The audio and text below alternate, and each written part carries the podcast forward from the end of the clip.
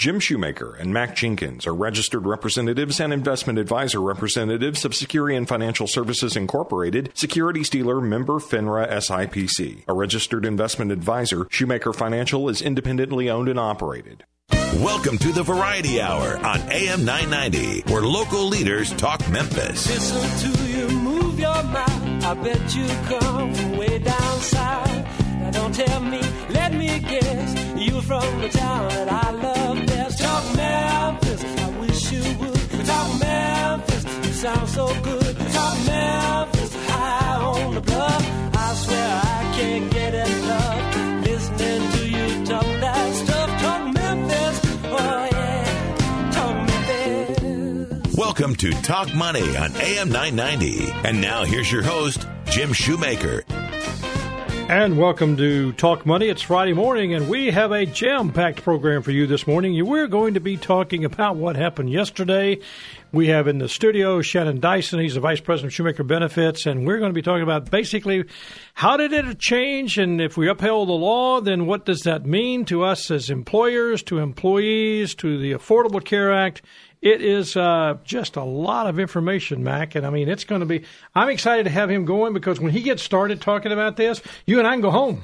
Absolutely, Jim. And I don't understand a lot of it, so I'll be enlightened as well. But I like the fact that you just started, man. I mean, he is a expert on it, and you need to stay with us because it is a program that if you have questions about how did the interpretation go yesterday and does it affect you, that's what we're going to dive in. But before we do that, we always go through the facts on Friday. And uh, Mac, let's start with a couple of those facts that we find interesting. And um, let's start with number one. Absolutely. You know, it's a, it's amazing, Jim. We're in the third longest streak uh, with the S and P 500 without a 10 percent drop. You know, that's a, you think about that. We talk about that a lot, but when you say the third longest, I mean that's how many how many days has this one lasted? 1,357 days. But now, if it's third so far, it's third. Okay, I'd like to know what's number one. Number one was the period of time between October of 1990 and October of 1997. That was 2,553 calendar days. I remember that very good. And my, you know, the thing about when you think about the market during that period of time, basically there, you know, there was a couple little minor chicks and chains and stuff like that, but the reality was if you just were in the market, it seemed to be a positive thing. This is not the same type of market, especially the last 18 months. It has been a little more difficult, but it, it still grinds its way up, as Bob Dahl always says on the program. It's that, you know, that just grinding, hitting the side, hitting the, the, uh, the blackboard and hearing it screech down. Exactly. He said it's one after another. It's just that wall of worry, and this is the most unbelievable. He talks about that, the fact that this is an unbelievable market. Not that it's unbelievable from a standpoint we see it and don't believe it, but we just don't believe that this market is continuing to move up over a thousand days. And that's reality. It's just one of those things that we have to look at and understand that even though it seems like it's a great thing going on, it's hard for people to believe it. Yeah, the, the second one, Jim, that I thought was interesting rates will go up someday. Someday. Someday. The last time the Fed began a rate tightening cycle was 630 of 2004. Yeah, that's a long time ago. That's that's been a long time ago. Yeah. 11 over 11 Yeah. years. So I thought that was interesting. So rates will go up. Another one. Retirees or millionaires. That's, Let- uh, let, me give you a statistic that's, here. That's impressive. $3.2 million invested in a pre tax account earning 1% annually generates $2,667 per month.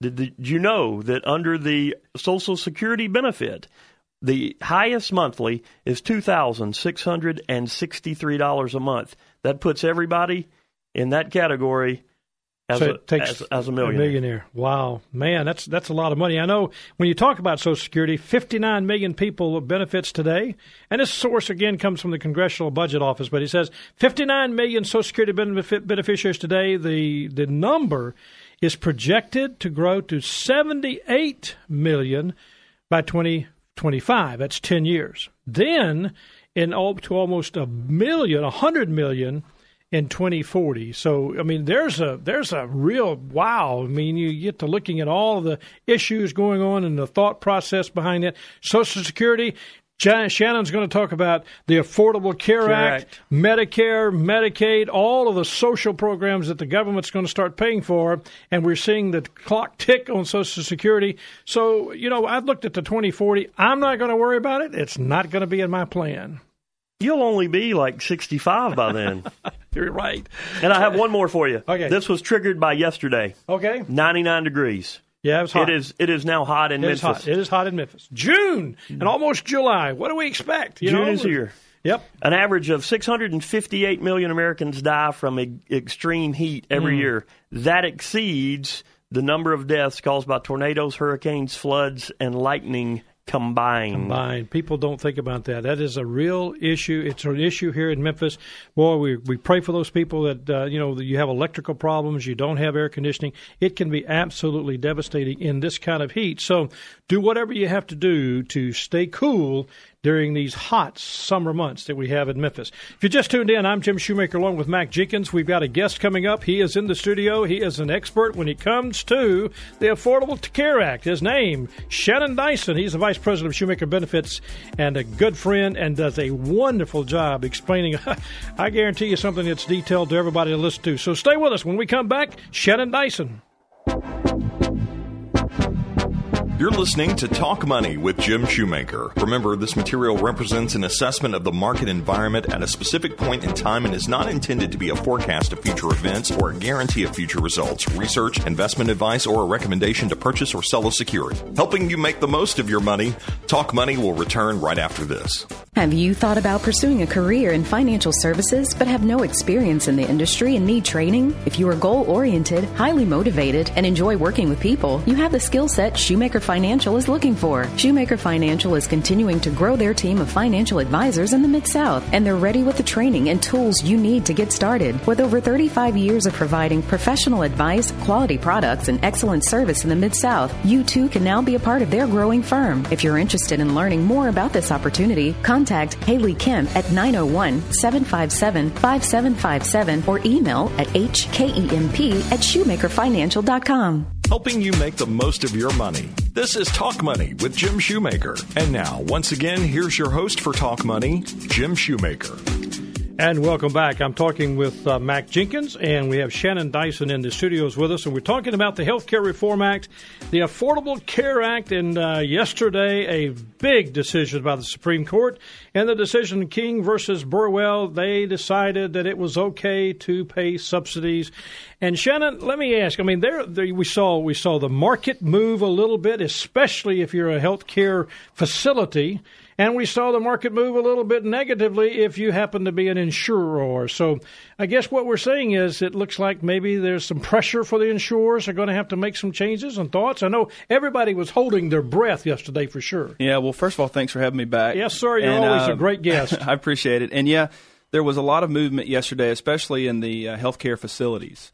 You know, healthcare facilities for years and years have said they needed, you know, when people come in to get emergency services, if they didn't have insurance, that they took a hit Right, everybody that would right, come in. right. Uh, so this just kind of upheld the fact that most people will have health insurance now. Uh, people that were to come in for emergency situations will be paid by the health insurance carrier. Mm-hmm. Uh, as far as the health insurance carriers go, that's kind of an interesting, interesting thing that, that it was ticking down. I Mm-hmm. know over the last since uh, 2010, uh, when the Affordable Care Act was first, first put into place, uh, the stock prices for the five major insurers have up, been up about 120 yeah, percent been so. enormous growth. Yeah, I mean, Uh, that's been a huge market sector of the market. Yeah. Yeah, so it's it's. I know everybody was waiting to see what was going to happen. The millions of Americans who had uh, subsidies uh, in those 34 states uh, were kind of waiting uh, to see if their subsidy would still be eligible. You know, a lot of our listeners would love for us to debate what the Supreme Court did, Mac, whether or not Yes, they would. whether it was right or wrong, or you know what side of the politics you want to play, and back and forth, and you know. But really, that's not the purpose of this program. We're not into that. But what we are into is how does it affect the employer-employee in the marketplace today? And Shannon does a good job with that. So, Shannon, let's start with that. What did you? That interpretation was not one that changed the law. Right. It just said the law is, and they interpret it, even though we can say the law is poorly written, and we can Yeah. dive into that, and we can get into the words. Just a couple of the justices used the term, the words were terrible. And we could do all that. But the reality is, they just held up and said, this is what the law is saying, and we will hold to say that has to be enforced. So, what is it going to say to us now? Yeah, so so they basically, like you said, they just said that the the law as it was written, maybe it wasn't written properly, maybe there could have been better wording. However, the uh, the law, what it meant to do was get more Americans health insurance. Right. And so that's why they said we're going to uphold the subsidies in those 34 states. Uh, so really, it's business as usual in our market. So we, we know that in the 34 states where there is a federal exchange, uh, that we are going to have subsidies offered to these um, uh, insureds that that uh, are eligible for it. Uh, and that employers have to deal with what is what is going to happen. You've got uh, in a month, or um, I guess six months from now, you've got employers that have hundred or more employees. Uh, they have an, uh, a mandate to offer health insurance, and so that's going to be the next uh, piece of the puzzle. You know, we have six months for those employers that offer more, that do not offer a health plan that they're going to have to start offering a group health plan or be faced with a penalty. What about the what about the the fact that let's dive into the separate state-run plans, federal-run plans. Sure. Yeah. So can you help us understand the difference? When the Affordable Care Act was written, uh, there were there, what was supposed to happen was that all states would offer their own state exchange. And in, for, for them doing that, the federal government would give them extra dollars for Medicaid to expand their Medicaid programs, uh, kind of some extra goodies, I guess, Yeah. to, in order to offer that state exchange. Yes. Enticement. There you go. Now, Uh, let's make sure everybody understands. Tennessee, Arkansas, and Mississippi, all or what? Federal, uh, run by the federal, Federal exchange. government. So our listening audience needs to understand we're not state-run, we are federally run. in Tennessee, uh, um, in um, Governor Haslam basically decided that offering a state exchange he did not feel was good for the state of Tennessee.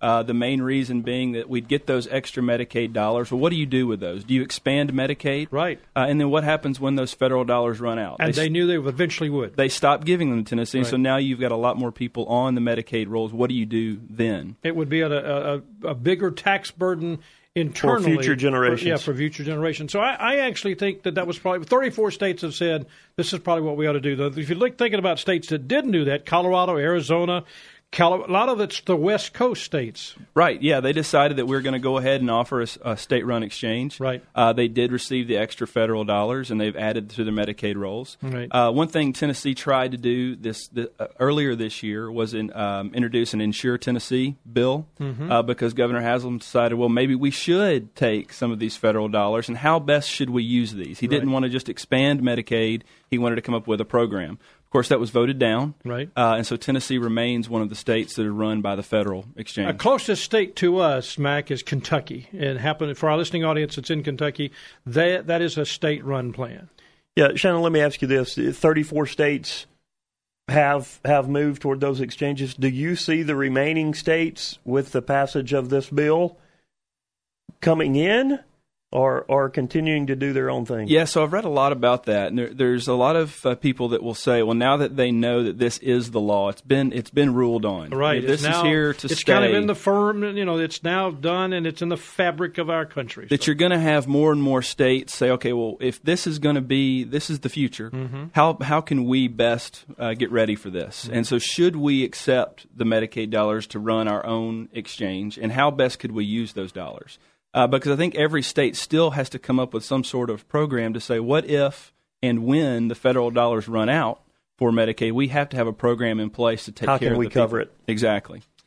Well, I, I guess I'll look at it. D- did it affect the employer employee today? Is uh, did the ruling yesterday change anything that we have to run out tomorrow and make a decision about? It, it didn't. the The only the main thing that it, w- it was we were waiting to see was if if they ruled that there were subsidies were not eligible in those 34 states, what did that do to the mandate for employers?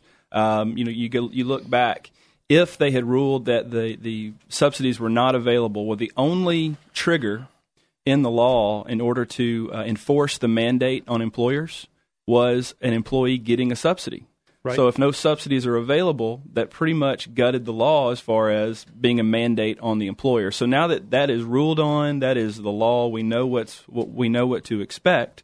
Uh, then we know that in six months, employers with 100 more employees still have that mandate and they still have to offer a, a health insurance plan. Well, you mentioned the 100 plus. What about the 20 to 100? I mean, let's talk about this thing called community rates. yes. Uh, explain to our listening audience what community rates Community rating is based on a person's. Is that everybody, by the way? Is that across the country? Can you elect not to do community rating? No, that is the law. It's the law. So in the in the in the Affordable Care Act, it was established that groups from a hun- from zero to fifty, uh, starting out, would be under what is called community rating. Uh, at the end of this year, that goes from zero to 100 employees, will be under what, what is called community rating. And community rating is based on the zip code that you live in, uh, your age, and whether you smoke or not. And that is what all of the rates are based on. So it has nothing to do with your health conditions, your health history. Um, if you are currently in the hospital with, with a heart condition, doesn't Right. matter. The rates are the same as long as you're in that zip code uh, and you either smoke or non-smoke and your age. So, so nothing based on health history, which has There always a, been the past. There is a limit to what you can charge an older person. There is. Uh, give, give us a little bit It's three times the amount uh, that you would charge A younger person. A younger person, correct. Uh, Is that a fair way of doing it?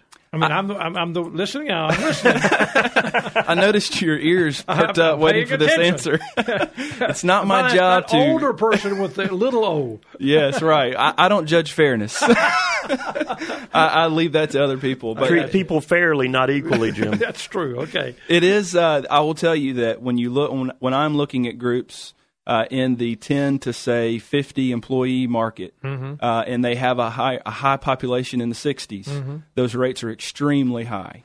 Um, it- a lot higher than what you would think, a lot higher than what they were pre Affordable Care Act. What does that say to you? What does that say? I mean, you do this every day. You're talking to employers all the time. I mean, just for those of you listening, if you've got a question for Shannon and we don't cover it today and you want to call him, this guy knows what he's talking about. The telephone number is 757 5757. Feel free to call him at the office. Just ask for Shannon Dyson and uh, they'll get it, get you get in contact with him. But Shannon, what does that say to you? This this expensive cost for that older person. Well, what it says is that you've got uh, the the person in their 60s that is taking care of themselves, that is healthy, that it does not have any major conditions. He can't going get on. out of that, can he? He, he can't. He's getting the same rate as somebody who did not take care of themselves, who is sick. So a guy weighing 190 pounds that runs every day Yep. And six foot tall and uh, no cholesterol problems and doing a great job. I'm describing myself now. No, no, no. We have a client. We, we, we have a client that is 63. Uh-huh. Um, he is a bodybuilder. yeah. and he is in perfect health. And Yeah. we have this discussion a lot. He'll call me and say, "Why is there nothing else for me? Why do I have to pay the same rate?" As somebody else who does not take Who care weighs of themselves, 400 pounds. who weighs four hundred pounds, Yeah, and- and, and it's just that that's the law, and and that's the you know that's the part that is to me the unfair part of the law. Is that discriminating? It's um I don't that, know. could that I- ultimately end up in the Supreme Court? I don't think so. I, th- I think you're you'd be discriminating uh, the way that people take care of themselves. I don't know that you can do that. Um, but it is not it's not fair for someone who has taken care of themselves. And, and the the argument against that is that well, that may be true. However, there are plenty of Americans who have not been able to get health care insurance in the past because of say diabetes or some other condition. Um, and because we're opening the tent and allowing them in without any health conditions, that's going to naturally increase the costs across the board. And so now we're we're paying for a health insurance plan for that person, and now we're paying for that health insurance plan for the facility. So the hospital is a, is winning in this in this situation. They're got they're now knowing they're going to get paid Yeah. for this person ending up in the hospital. Yeah, and, and if you talk to hospitals across the state of Tennessee, um, when that Insure Tennessee bill that we talked about a minute ago, when it went down, they were really upset about that because you've got a lot of hospitals in smaller towns, smaller uh, communities across the state of Tennessee who really wanted that Medicaid expansion because they needed those dollars. They need a dollar. Uh, and so, you know, if they had taken away the subsidies, uh, that would have really hurt them as well. I want to ask you a question on the 100 plus employees. That you were just talking about the 50 to 100, the 100 plus employees. What about community ratings for them? Do, I know they don't have to do that, or Yeah, so on- once you get over 100 employees uh, as an employer, uh, you no longer are under the community rating rules. Uh, those rules are the same that we've had for, for many years. Now, there's some additional benefits that you have to cover as a part of the Affordable Care Act, uh, but your rates are based on your group's claim history, uh, the the age, the average age of, of your group, and how you've run as far as claims versus premiums paid over the last few years. So each year, those groups get a renewal, uh, and then we try to move them or try to see what the best deal for them with the other insurance carriers in the market, and it's all based on their claims history. You know, that's uh, that's something, Mac, that uh, people don't realize the difference between the two community rating and then your own history. You know, the individual the larger, plan rating. yeah, yeah, and so that can be a major depart. You know, set something apart. So, what do you see, Mac? I mean, you do a lot of work with these people like this. What do you see as far as the thought process that people are going through? How do you think they're making the decisions? Yeah, you know, so many times you've got somebody within the within the employer that is assigned this. So, Yeah. so typically it falls on somebody in HR. All right, so You, you take an HR person and now they're tasked with coming up with a not only a good benefit plan that's going to benefit the employees, but cost is always an issue.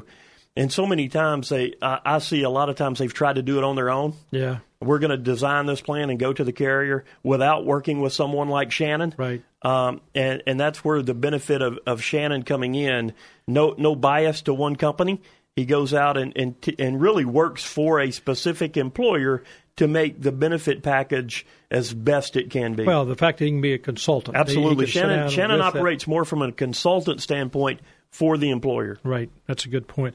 Shannon, there, there's a law that this large employer, the, under this law, the large employer face a fine coming up in Right. 2016 of $3,000 per employee. Explain that for me right quick. I mean, that's one thing that I know that is a lot of people look at. I mean, they're- let me make sure I get this right now. That full-time employees who opt out of the plan, that they, they say, well, I can go get it. It's cheaper someplace else. Right. The employer faces a $3,000 fine for those people doing that.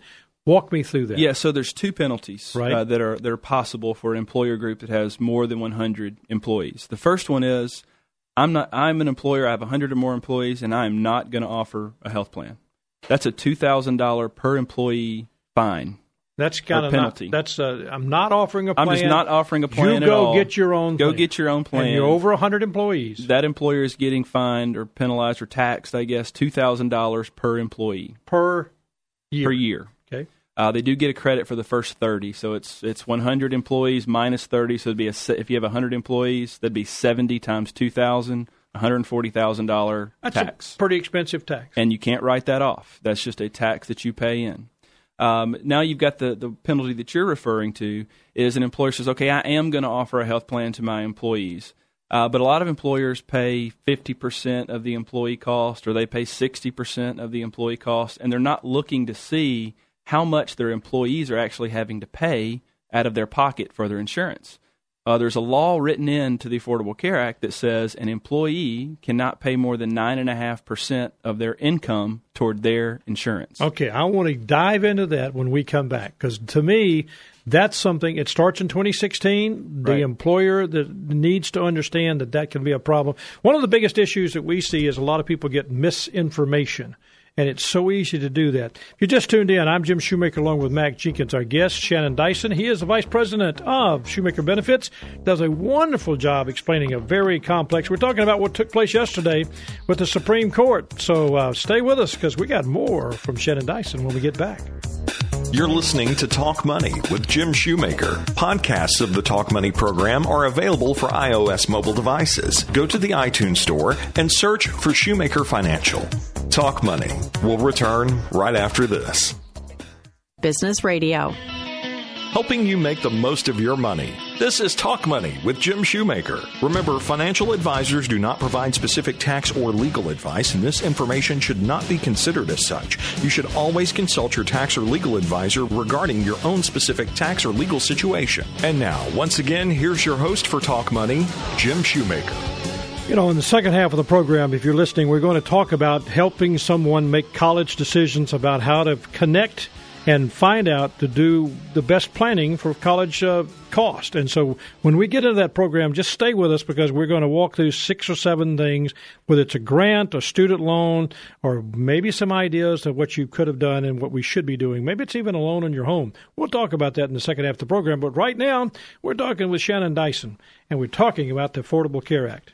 Shannon, before we went to break, you were talking about the, the penalties for employers and it revolving around the 9.5% yeah, so the the nine and a half percent rule. If an employer that has hundred or more employees uh, wants to offer, they do, they say, I'm going to offer a health plan. I want to Uh, avoid the penalty. I want to avoid the penalty. I don't want to pay that. I'm going to offer a health plan. What most employers in the past have done is they pay a certain percentage of the employee cost of insurance. So when I go out to, and talk to employers, I'll say, well, what are you currently doing?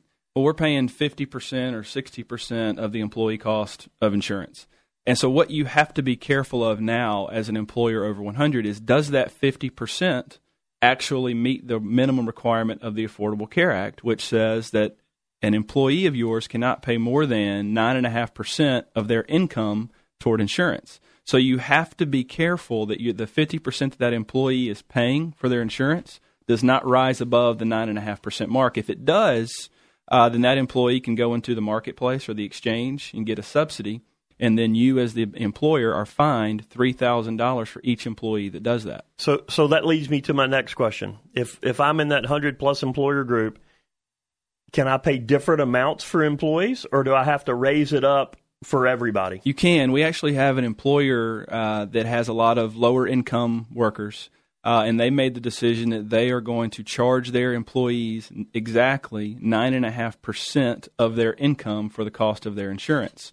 Uh, so you've got workers that are in the same category, same class of employee, but get paid differently. Maybe get paid a different hourly wage, uh, and so they're going to be paying nine and a half percent of their income, and they made that decision. Now, to me, that's an accounting nightmare. Absolutely. because if you have somebody that works 30 hours one week and works 40 hours the next week, and you're having to charge them, So he's now looking for new accountants because those guys are gone. Exactly. Absolutely. Yeah. But they are they are taking the steps necessary to avoid that three thousand dollars per employee mark. So the the traditional we pay fifty percent. Do you see that phasing out to, Yeah. to to you know to accommodate for this nine and a half percent rule? I met with a friend of mine, uh, Kevin, a couple of weeks ago, and he, he's in the he's in that boat, and he said, "Well, I just pay fifty percent of my employee cost," and I said, "Well." What about the nine and a half percent rule? He's like, "What nine and a half percent rule?" So th- there's still many, many employers out there that don't know about that rule. They just feel like, "Well, I've offered a plan. I've always offered a plan. So since I've always offered a plan, there's no change No for me. change, There's right. no difference. Uh, but that nine and a half percent rule will come into play if you have any any people in the lower income, or if your rates for your company are high. If you think about it, um, employee rates, and we saw this with our group plan, Right, right. have risen so much that a four hundred or a four hundred and fifty dollar a month employee rate is not uncommon. And so, if you have somebody making less than thirty thousand dollars a year at your company, you're getting close to that nine and a half percent. You're getting really close to it. Well, you know, that's something people have to look at, Mac. I mean, Yeah, absolutely. I mean, my encouragement to employers out there, whether they be under 100 or over 100, they need to, to now, in this remaining six months, be looking at their health plan. Right. Do not, I don't think they can assume because I've always done something, I'm okay. Well, you know, and I think we, I have Uh, one particular plan that we're the 401k provider for the plan, and we we consult with them on the 401k. They have someone else that does some of the other things from the benefit side, and that's fine. We we understand that, but sometimes they've gotten some not quite as good of information. So again, it's the consultant that works with them, and Shannon does a wonderful job. And if you're just listening to us, its bottom line is you need somebody who will guide you through this maze of the Affordable Care Act and what it's doing and its changes and the nine and a half percent rule that you just mentioned. So telephone number for Shannon is seven five seven five seven five seven. Shannon. Well, you said um, you had given. You find sometimes their employers are getting bad information. Uh, my friend Kevin, that I was mentioned before, he was told that if he were just uh, charge more to the employee for their insurance, he'd have more employees drop off, which would not char- cost him as much money annually. and so I was kind of like, no, that's you know that's exactly That's what the exactly rule was what trying the to rules again. is trying to say you can't do that. Exactly. So if you do that, we're going to come get you for that. So Yes, so there's a lot of misinformation. And there is a lot of inf- mis- misinformation. The sad thing about it is a lot of people didn't misinterpret. And so I do appreciate, honestly, you know, Shannon, I think I say this to you a lot. The reality is, I probably don't say it enough. You do a phenomenal job. From my chair, I appreciate the fact that you take the time and the energy and the effort to really dive into this, to know it, And I, I'm comfortable that when you give out advice, you're giving good advice, and I very much appreciate that. And I appreciate you being on the program. Well, today. thank you. I appreciate it. I enjoy being here. I always like to come and get an ego boost when I when I walk in. Actually, Jill sent me the message. She Okay, just good. texted me said, "Please tell him he's doing a good job." we appreciate Shannon, of course, you, and his Shannon. lovely wife Jill. We thank them for what they do for us. And uh, Mac, we're going to go. Got to move right now to a lady that does a wonderful job for us. She leads our Mid South History Moment. Her name's Rebecca Brashear, and she does it because Drew Johnson writes it. We'll be back after this. Helping you make the most of your money, Talk Money will return right after this. The Liberty Bowl Stadium has been the home to many wonderful stories. When the Memphis Memorial Stadium was built in 1965, it was dedicated to Memphians who had served in the two world wars and in Korea. Its purpose was to relocate the Liberty Bowl from Atlantic City to Memphis. The stadium was renamed Liberty Bowl Memorial Stadium nine years later. In 1983, the field was named Rex Dockery Field after a Memphis football coach who was killed in a plane crash just two weeks before Christmas. Since the 70s, the stadium has hosted numerous professional football teams, along with a few soccer teams. During the 90s, the stadium hosted the Memphis Mad Dogs, who were part of the Canadian Football League. Although there was some difficulty adapting the stadium to Canadian football rules, that one season in 1995 was a high point in the stadium's history, matched by the exhibition baseball game there between the Braves and the Brewers in 1975. This has been another Mid South History Moment brought to you by Shoemaker Financial. Helping you make the most of your money. This is Talk Money with Jim Shoemaker. And now, once again, here's your host for Talk Money, Jim Shoemaker. Well, welcome back. We are just jam packed with a lot of program today, man, Mac. I mean, you know, we're it's uh, he does a great job for us. Great information. And I just remind anybody listening if you want more information from Shannon, if you want him to sit down and look at your plan, 757 5757, he will be glad to do that. And will, I mean, this does a great, great job for uh, what people do. But let's talk about the question, or so many times the comment uh, my child is headed to college in September. And uh, with student August loans, these days, Jim. August. well, that's right, August. I guess you would say that. You're right. Uh, all with student loans and you know grants and things like that, we've come up short. And what do we do now? This program is the result of somebody sending us some questions about college costs because it is a part of every financial plan. If you have small children, to do something about planning for college education. And so this kind of the question we kind of worded a little different, but the reality is people ask this question all the time. What happens? I don't have enough money. What do we do? Yeah, absolutely. I want to start off with a statistic, Jim. 23% of American adults today are borrowing for college or have borrowed for college, either for themselves, for a spouse, or for a child. 23%. So just about one in four Yeah. have student debt. You know, a couple of weeks ago, and I don't remember the number, but it was it was the largest amount of student debt in the history.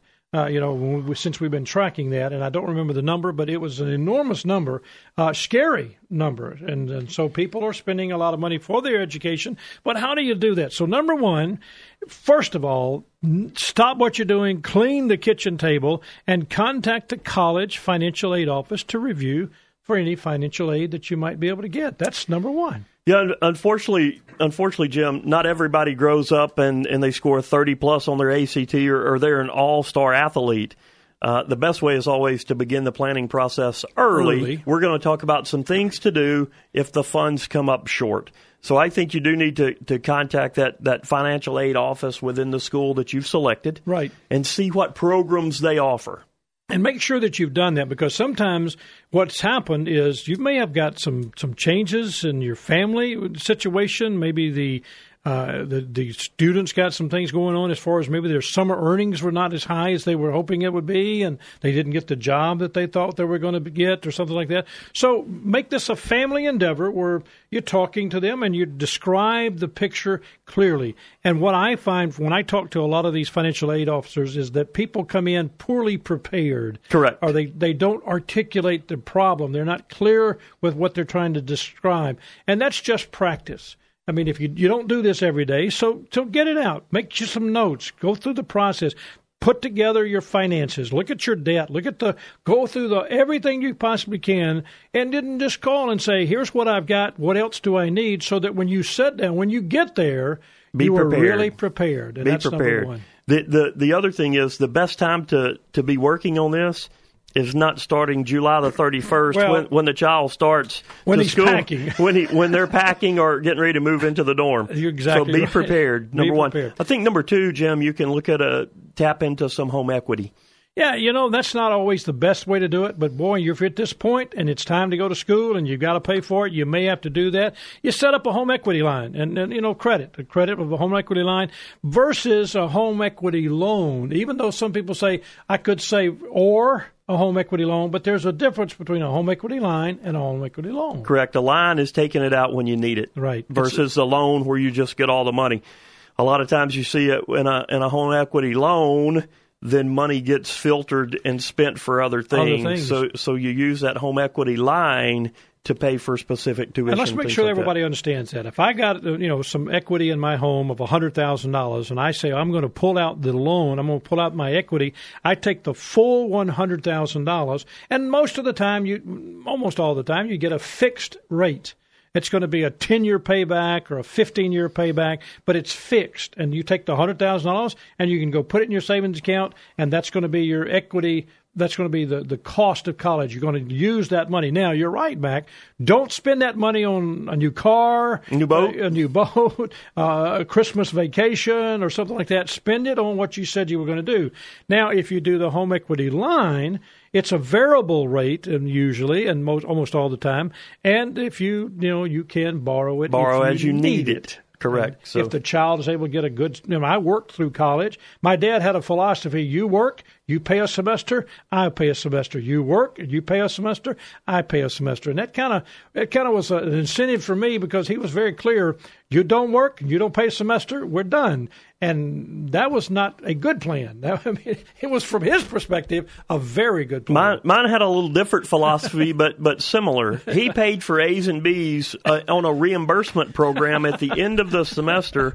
I paid for it in the beginning. I got you. I Uh, hear that you. definitely was some incentive to uh, keep the grades up. Keep in mind, though, if you were going to do this on a, on a home equity line or a loan, you are putting your home at risk if you can't pay the loan. And if you Absolutely. your home value drops, you could be upside down. You could owe more money than the home's worth.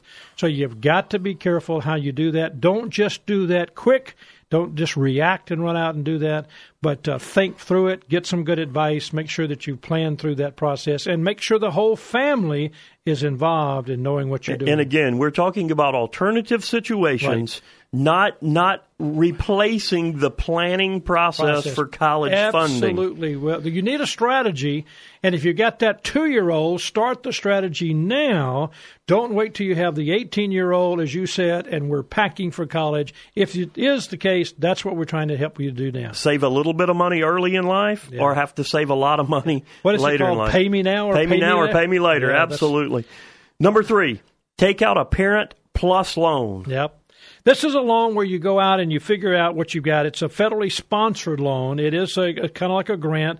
The fixed rate, it's usually fixed. It's pretty high. It's not a cheap loan.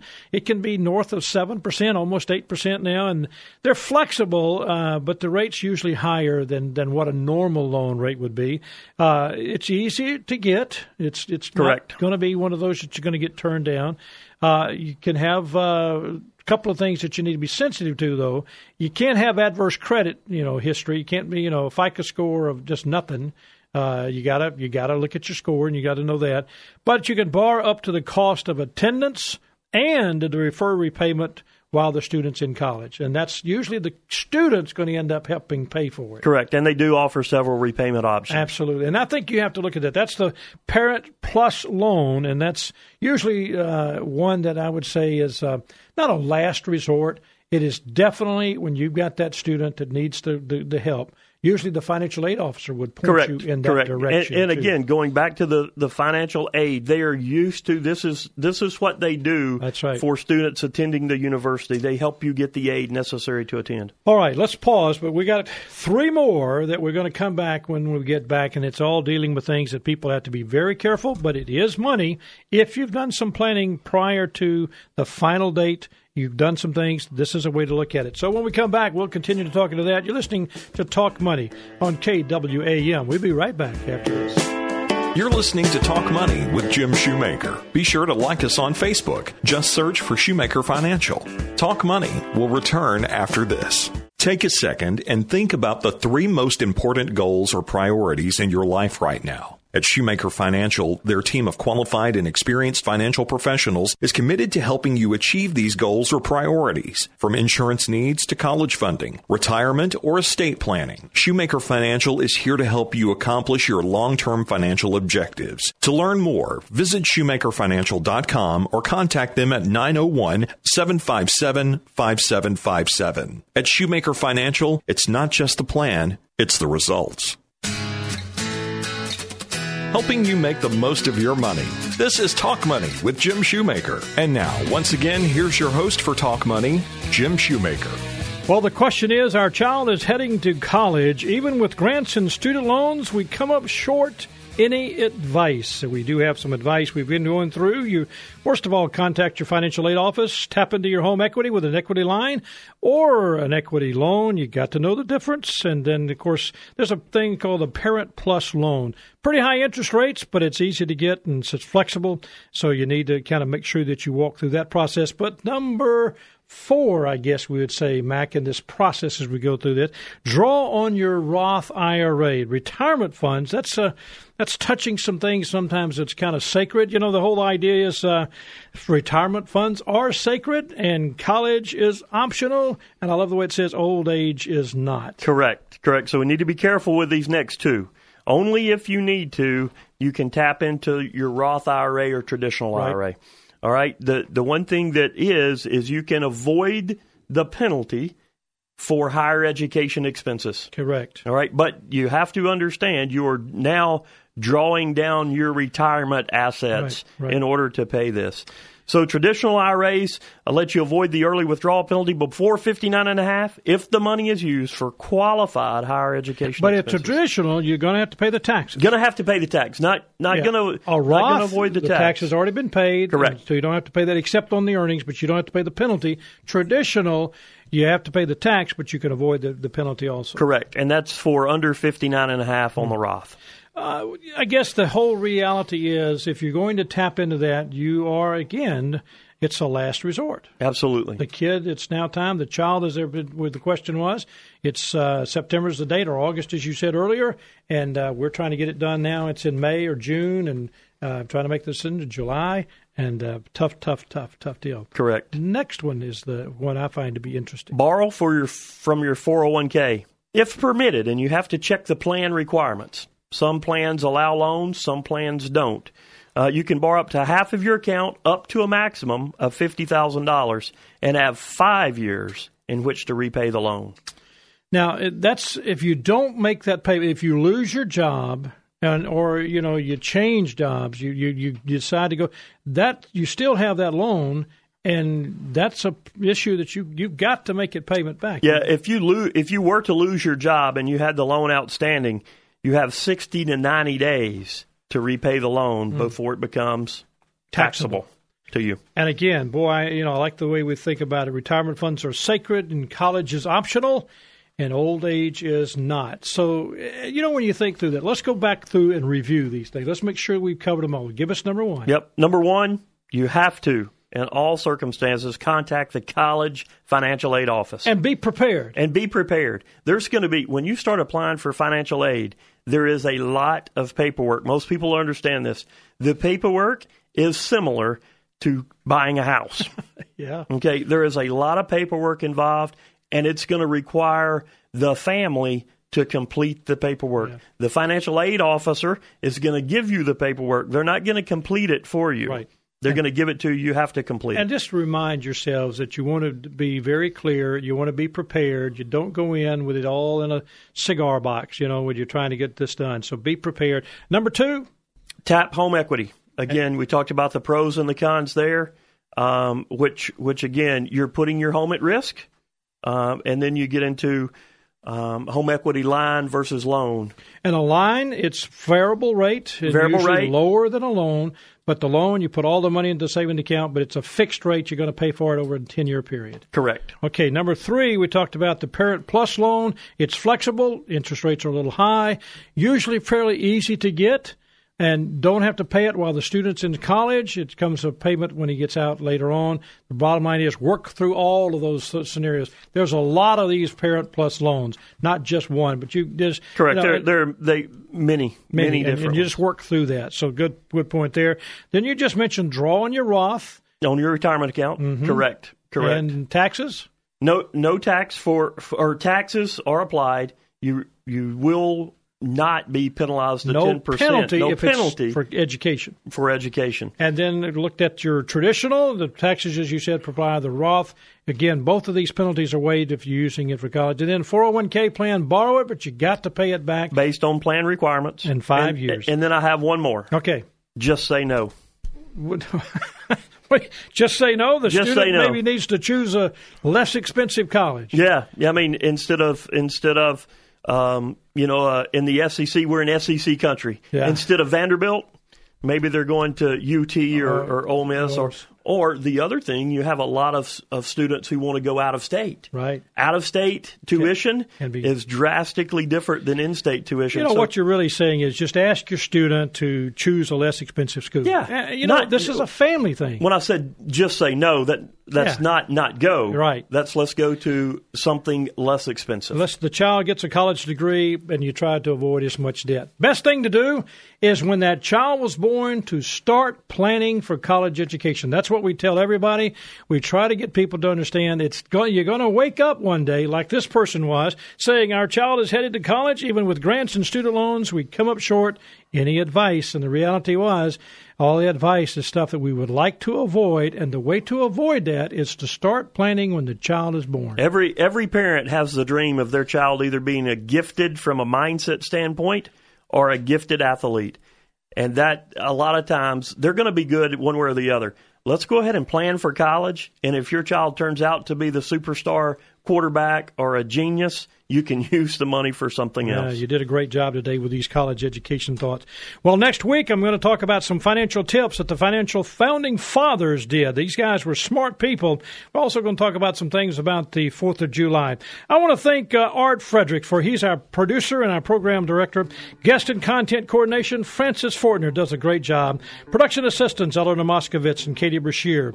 Mid-South History Moment, Rebecca Brazier. She reads it. And, of course, you hear Drew Johnson. He does a great job writing it. I'm Jim Shoemaker along with Mac Jenkins, and we appreciate you being a part of today's program. Stay cool. We'll be here next week helping you make the most of your money.